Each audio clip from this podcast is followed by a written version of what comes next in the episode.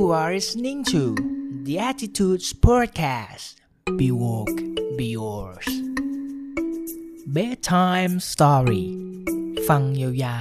วๆ นอนเพลินๆ คือผมเชื่อว่าใครหลายๆ คนอาจจะรู้จักคาร์ลกาเฟลในฐานะของ Creative Director ของ Chanel นะครับ แต่ความน่าสนใจของ ลาเกอร์เฟลด์เนี่ยเขาไม่ได้มีแค่ในส่วนที่เกี่ยวข้องกับชาแนลเพียงเท่านั้นนะครับ ยังมีอีกหลายส่วนเลยมาก ๆ ทั้งในส่วนของทัศนคติมุมมองการใช้ชีวิต แล้วก็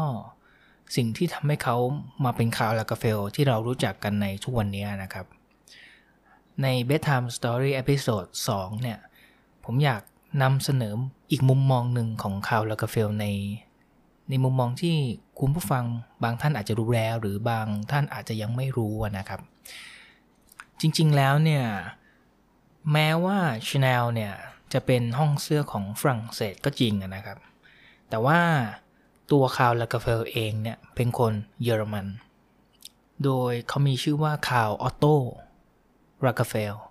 เกิดที่โมฮัมบูกนะครับเยอรมนีราวๆปี 1938 ซึ่งแน่นอนว่าช่วงนั้นเป็นช่วงที่พรรคนาซีของอดอล์ฟ ฮิตเลอร์เนี่ยกำลังเรืองอำนาจเลย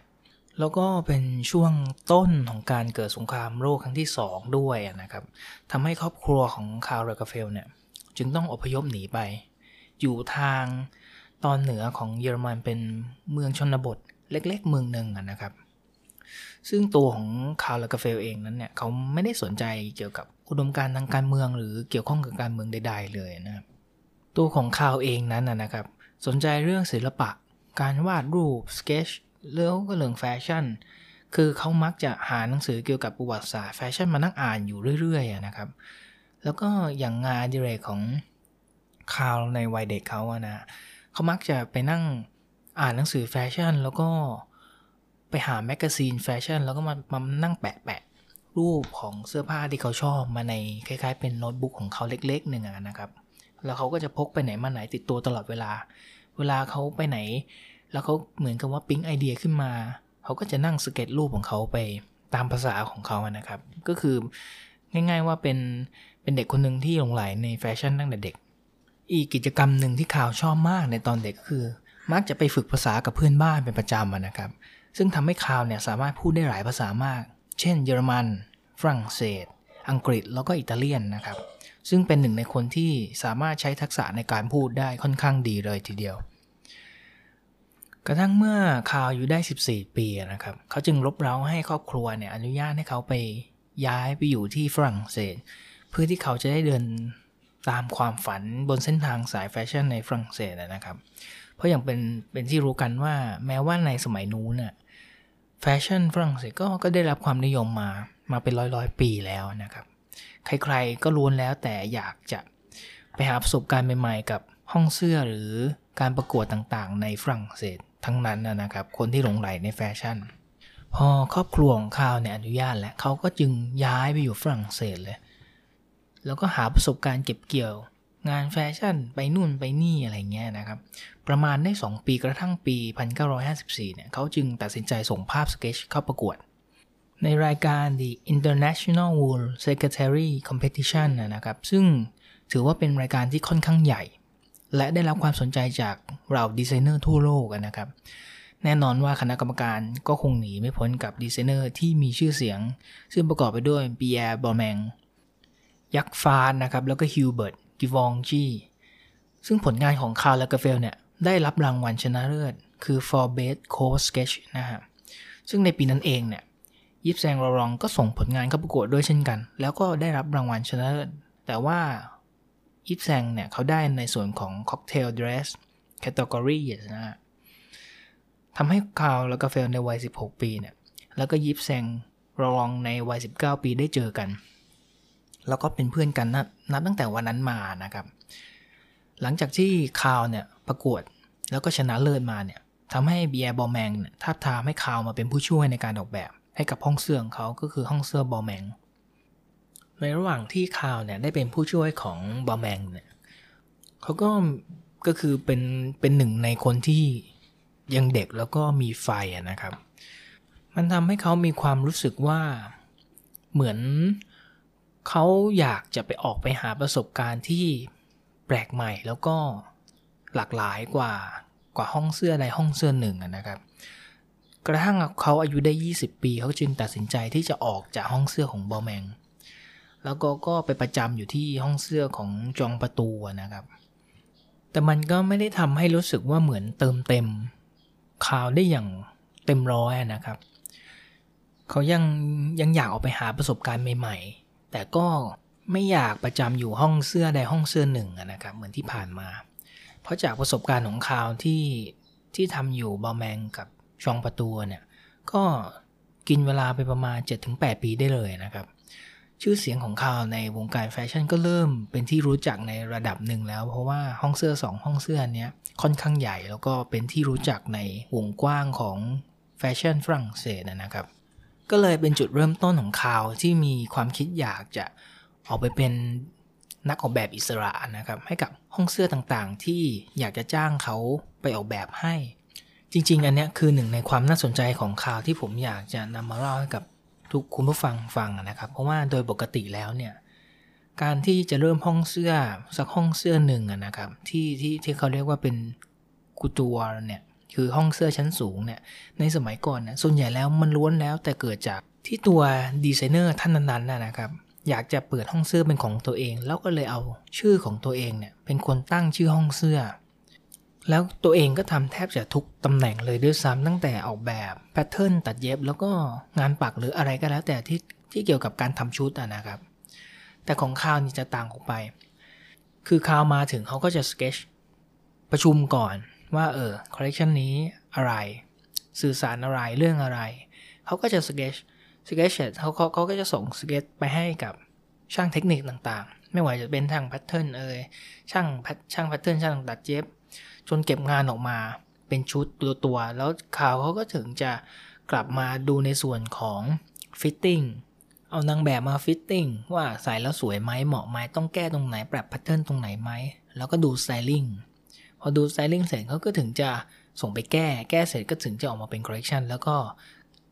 จัดแฟชั่นโชว์หรือรันเวย์อะไรก็แล้วแต่นะครับ จริงๆ เราจะบอกว่าคาร์ลเป็นต้นแบบ ของการทำแบบนี้มันก็คงไม่ใช่นะครับ เพราะจริง ๆ แล้วมันตั้งแต่สมัยก่อนก็มีคนทำเขาก็เป็นสเกจเป็นคล้ายๆ เป็นนักออกแบบอิสระนี่แหละ แต่ถามว่าผลงานมันไม่ได้โดดเด่นเท่าของคาวแล้วก็เฟลไงทำให้ผลงานของคาร์ลเนี่ยค่อนข้างเป็นที่ยอมรับในวงการแฟชั่นของฝรั่งเศสในณขณะนั้นอย่างมากนะครับ ในหลาย ๆ ห้องเสื้อล้วนแล้วแต่อยากให้คาวไปออกแบบให้รวมทั้งหนึ่งในตระกูลของพี่น้องเฟนดิ ท้าทามให้ข่าวและกาเฟลมาดูแลในส่วนของ ready to wear นะครับ แล้วก็ในรายการผลิตของในส่วนที่ใช้เฟอร์เฟอร์ก็คือขนขนนะครับ ที่เป็นปุยปุยฟูฟูเนี่ยบางคนเขาจะเอามาทำเป็นปก บางคนเขาก็จะมาทำเป็นผ้าพันคออะไรเงี้ยบางแบบก็จะเป็นผ้าคลุมไหล่อะไรเงี้ยครับด้วยความที่ขนเฟอร์เนี่ยมันจะมีเขาเรียกนะความหนาค่อนข้างมาก มันก็จะช่วยป้องกันในเรื่องของอ่าเขาเรียกว่า ความชื้นจากหิมะไม่ให้เราป่วยอะไรเงี้ยด้วยนะครับ แล้วก็อีกทั้งก็ให้ความอบอุ่นอย่างมาก เฟอร์จึงเป็นที่นิยมในห้องเสื้อชั้นสูงสมัยก่อน คือก็คือง่ายว่าห้องเสื้อที่ราคาแพงๆจะมักจะมีเฟอร์ที่คุณภาพค่อนข้างดี แล้วก็ใช้ได้นานแล้วก็สวยด้วยอะไรเงี้ยครับ หลังจากที่ Karl Lagerfeld เนี่ยได้ไป เป็นนักออกแบบให้กับห้องเสื้อ Fendi นะครับหลังจากนั้นในปี 1970 เนี่ย ก็ตามมาด้วย House of Chloe นอกจาก Chloe อยากให้ Karl มาดูแลในส่วนของเสื้อผ้าแล้วเนี่ย ก็มีความคิดอยากให้ Karl เนี่ยทำให้ Chloe มีความหลากหลายมากขึ้นหรือ variety มากขึ้นนะครับ คาวจึงเสนอว่าทำไมไม่ผลิตน้ำหอมล่ะ จึงออกเป็น Chloe Fragrance Line นะครับ ในปี 1975 ซึ่งตัวของคาวเองนั้นนะก็เลิฟน้ำหอมไม่แพ้กันเลย จึงอยากออกน้ำหอมเป็นกลิ่นของตัวเองนะครับ แต่เขาตั้งชื่อว่า l a g a f e l f o r m e n ที่เริ่มต้นขายใน KL OM ซึ่ง KL ก็ย่อมาจากคาวลากาเฟลนั่นเองนะครับ กระทั่งปี 1983 เนี่ยณขณะนี้ถือว่า Karl เนี่ยค่อนข้างมีชื่อเสียงมากในวงการออกแบบแฟชั่นของฝรั่งเศสนะครับล้วนแล้วแต่มีห้องเสื้อใหญ่ ๆ ดัง ๆ มากมายที่อยากจะให้ Karl เนี่ยมาทำงานให้กับห้องเสื้อของตนเองนะครับ ไม่เว้นแม้แต่ชาแนล หลังจากที่สูญเสีย Gabrielle Coco Chanel ไปเนี่ย เมื่อวันที่ 10 มกราปี 1971 เนี่ย ซึ่งณขณะนั้นเนี่ยชาแนลถือหุ้นโดยกลุ่มบริษัทของ Alain Wertheimer นะครับ ซึ่ง Alain เนี่ยได้บอกกับเขาว่าชาแนลณตอนนี้มันเหมือนห้องเสื้อที่หายใจแผ่วลงเรื่อยๆเรื่อยๆนะครับ ตัวเขาไม่อยากให้ชาแนลตายไปพร้อมกับ Coco อยากให้ Karl มาช่วยทำให้ชาแนลกลับมามีชีวิตใหม่อีกครั้งหนึ่งนะครับ ซึ่งแน่นอนว่างานครั้งนี้ถือเป็นโจทย์ที่ยากสำหรับ Karl มาก เพราะชาแนลในสมัยของ Coco ที่ยังมีชีวิตอยู่นะครับ ถือว่าประสบความสำเร็จอย่างมาก แล้วก็ไร้ที่ติในงานออกแบบ ถือเป็น iconic ในยุคนั้นๆ ได้เลยนะครับ อีกทั้งยังมีคนรอบๆข้างของ Karl นะครับ ได้เตือนว่า Chanel was a dead house don't touch it แต่ตัวเขาเองเนี่ยกลับรู้สึกว่า มันเป็นความท้าทายที่จะทำให้ชาแนลเนี่ยกลับมาเป็นชาแนลอีกครั้งหนึ่งนะครับ หลังจากที่ Karl เนี่ยรับงานจาก Alain มานะครับราวๆปี 1983 นั่นแหละ เขาก็หาวิธีจะทำยังไงให้ชาแนลเนี่ย มี iconic ให้คนจำอีกครั้งหนึ่ง แต่เป็นในแต่เป็นชาแนลในในยุคยุคใหม่ เขาจึงออกโลโก้ใหม่เป็น Double C โลโก้อย่างที่เราเห็นทุกวันนี้นะครับ โดยการเอาตัว C เนี่ยมาไขว้กัน อันนี้แหละเป็นผลงานแรกของ Karl ที่เข้ามาแล้วก็มีความรู้สึกว่า อยากจะสร้าง iconic บางอย่างให้กับ Chanel โดยการที่เอา Double C โลโก้เนี่ยไปอยู่ในทุกที่ที่เป็น Chanel ไม่ว่าจะเป็นเสื้อผ้าเป็นกระเป๋าหรือเป็นอะไรก็แล้วแต่ คือเอาง่าย ๆ ว่าเป็นการสร้างภาพจำใหม่ให้กับ Chanel นะครับ อีกเหตุผลหนึ่งเนี่ยที่เขาอยากจะสร้าง iconic ให้กับ Chanel คือให้ Chanel ต่างจากห้องเสื้ออื่นเลยก็คือว่า ทุกครั้งที่สร้างงานออกแบบ Karl จะให้ความสำคัญกับ Total Look เป็นส่วนใหญ่ หมายความว่าอะไรหมายความว่า อย่างหลาย ๆ ห้องเสื้อหรือห้องเสื้อส่วนใหญ่เวลาเขาออกคอลเลกชันเนี่ยเขาจะแบ่งว่าอันนี้คือคอลเลกชันของเสื้อผ้าโอเคอาจจะมีกระเป๋า แล้วก็รองเท้าบ้างที่มา mix and match กัน แล้วก็ บางคอลเลคชันอาจจะมีเครื่องประดับ หรือบางคอลเลคชันอาจจะไม่มี อันนี้ก็ห้องเสื้อส่วนใหญ่จะเป็นแบบนั้น แต่กับของ Chanel ที่ Karl เขาเขาก็เรียกเขาเรียกอะไรนะ เหมือนเป็นการวาง DNA ใหม่ของ Chanel เลยคือ Karl จะออกแบบเป็น total look หมายความว่าตั้งแต่หัวจรดเท้าเนี่ยในหนึ่งเซตในคอลเลกชันต่างๆเนี่ยจะต้องเป็นลุคที่ complete look เลย คือจะต้องมีหมวก มีแว่น มีเครื่องประดับ มีเสื้อผ้า มีรองเท้าอะไรอย่างเงี้ย มีกระเป๋า คือแต่ละลุคจะต้องเป็น complete look ที่ตั้งแต่หัวจรดเท้าเนี่ย คือ Chanel แล้วก็สามารถคอมคอมบายกันอย่าง perfect อันนี้คือคอนเซปที่คาวางเอาไว้ว่า DNA ใหม่ของ Chanel ในยุคนี้จะต้องเป็นแบบนี้ โอเคแหละ สมัย g r a b e l เนี่ยเขาก็ทำแบบนั้นแหละ แต่ด้วยการผลิตแล้วก็ เทคโนโลยีต่างๆ ในสมัยโคโค่เนี่ย มันไม่ได้เอื้ออำนวยให้โคโค่สามารถ ออกแบบงานมาได้ complete เท่ากับยุคของคาวนะครับ มันเป็นข้อจำกัดของแต่ละยุคสมัยที่มันต่างกัน แต่ถามว่าในยุคของ Gabrielle Coco เนี่ยเขาก็คอนเซปต์ของเขาก็คือ total look เหมือนกันนั่นแหละ แต่ว่ามันก็ไม่ได้ไม่ได้ยึดเป็นแกนของห้องเสื้อขนาดนั้นนะครับ เหมือนเท่าสมัยของ Karl ฉะนั้นเนี่ยชาแนลในยุคของ Karl เนี่ย key ของมันเลยก็คือ total look แล้วก็ complete look นั่นเลยเป็นเหตุผลว่าทำไมห้องเสื้อของชาแนลเนี่ยมันจึงต่างจากห้องเสื้ออื่นๆ แล้วก็โดดเด่นกว่าตรงที่ว่าเวลามองเข้ามาเนี่ยมันมันมีความ perfect ของ image บางอย่างเวลาผู้หญิงใส่นะครับเพราะแทบจะไม่ต้องไป mix and match อะไรเองเลย เพราะว่า Karl ได้ออกแบบแล้วก็ mix and match ให้เรียบร้อยแล้ว สามารถก็คือว่า pick up แล้วก็ใส่แล้วก็ไปออกงานได้เลยทำให้ชาแนลในยุคของ Karl เนี่ยกลับมาได้รับความสนใจอีกครั้งหนึ่งอย่างอย่างล้นหลามเลยอะแต่ว่าด้วยความที่ชาแนลณตอนนั้นที่ Karl เริ่มเข้ามาทำในปีปีพันเก้าร้อยแปดสิบสามเนี่ยมันค่อนข้างจะ drop ลงไปเยอะแหละ Karl จึงต้องใช้เวลานานอยู่ราวๆห้าปีนะครับ ที่จะโฟกัสแค่ในส่วนของ ready to wear ยังไม่ได้ออกออกแบบ haute couture หรืออะไรที่เป็นในส่วนอื่น แต่ส่วนตัวผมมองว่า Karl ก็มีความเก่งมากนะครับ ที่ใช้เวลาแค่ 5 ปีเนี่ยในการจะพลิกฟื้นแบรนด์อะจากแบบที่ drop ลงไปเยอะๆ จนกลับมา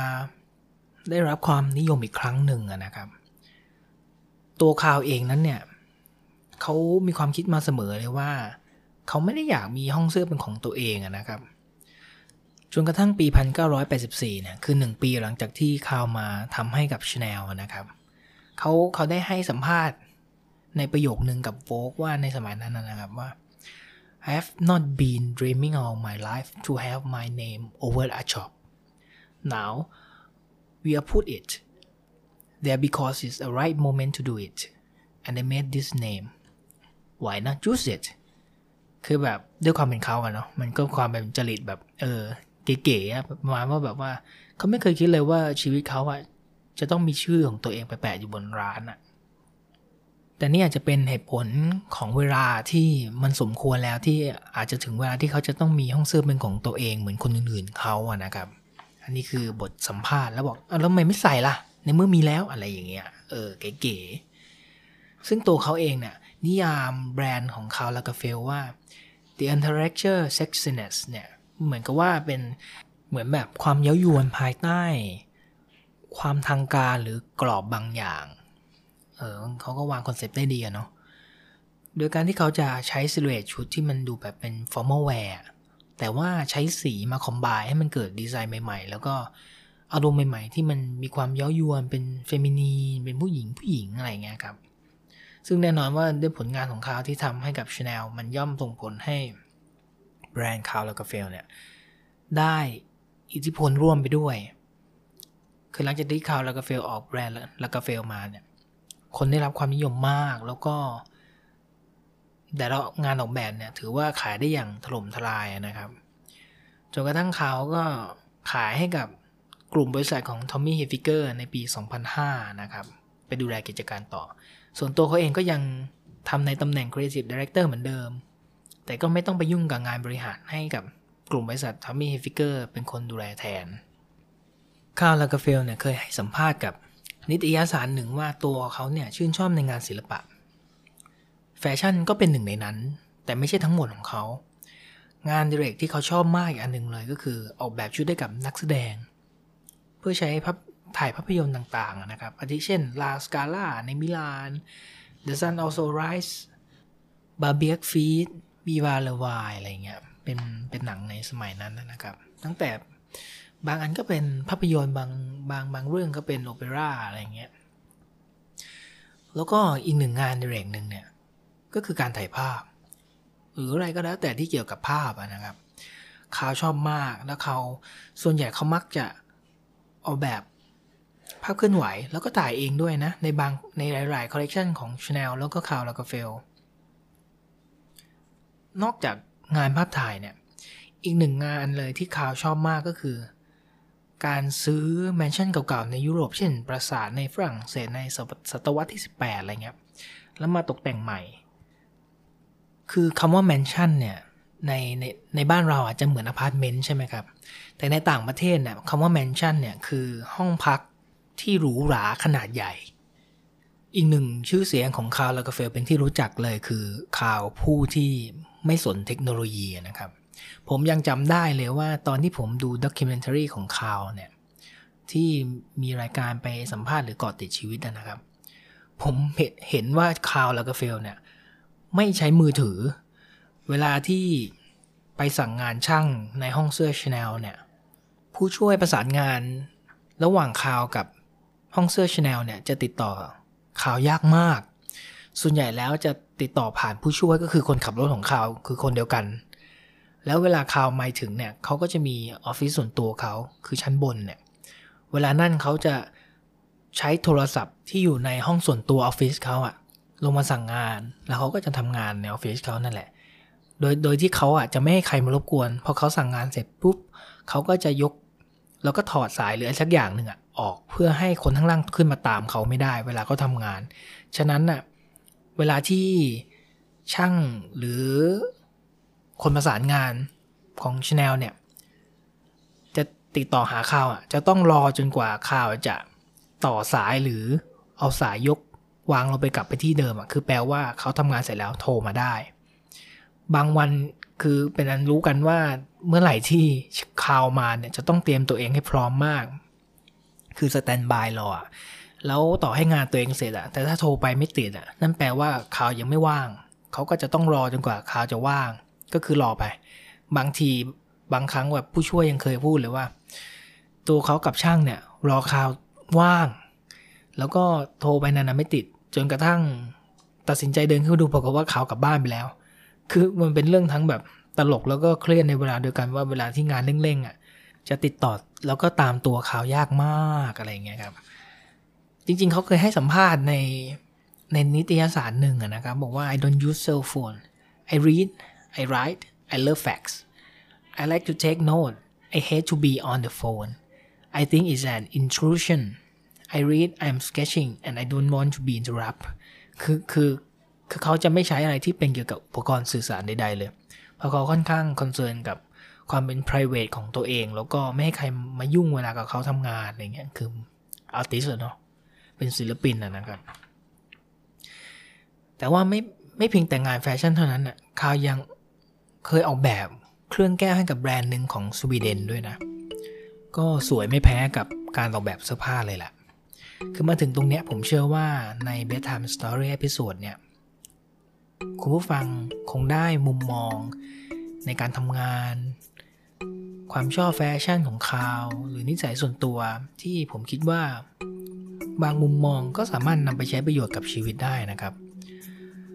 ส่วนตัวผมเองนั้นนะมองว่าคาเป็นคนหนึ่งที่เป็นมัลติทาเลนที่เริ่มจากความชอบกับศิลปะเท่านั้นเอง แล้วเขาเอาความชอบนั้นนะมาแตกแยกย่อยในสาขาต่างๆ สิ่งหนึ่งที่เป็นคำตอบที่ชัดเจนเลยคือคนเราอะจะเป็นใครก็ได้ทำอะไรก็ได้ ขอแค่มีใจเป็นจุดเริ่มต้นนะครับ และรู้จักตัวเองดีพอ เพียงเท่านี้มันไม่ว่าจะเป็นสิ่งไหนจะเป็นอะไรอะ ยากแค่ไหนผมเชื่อเลยว่ามันก็คงไม่ไกลเกินมือเราอะแล้วคุณผู้ฟังล่ะครับ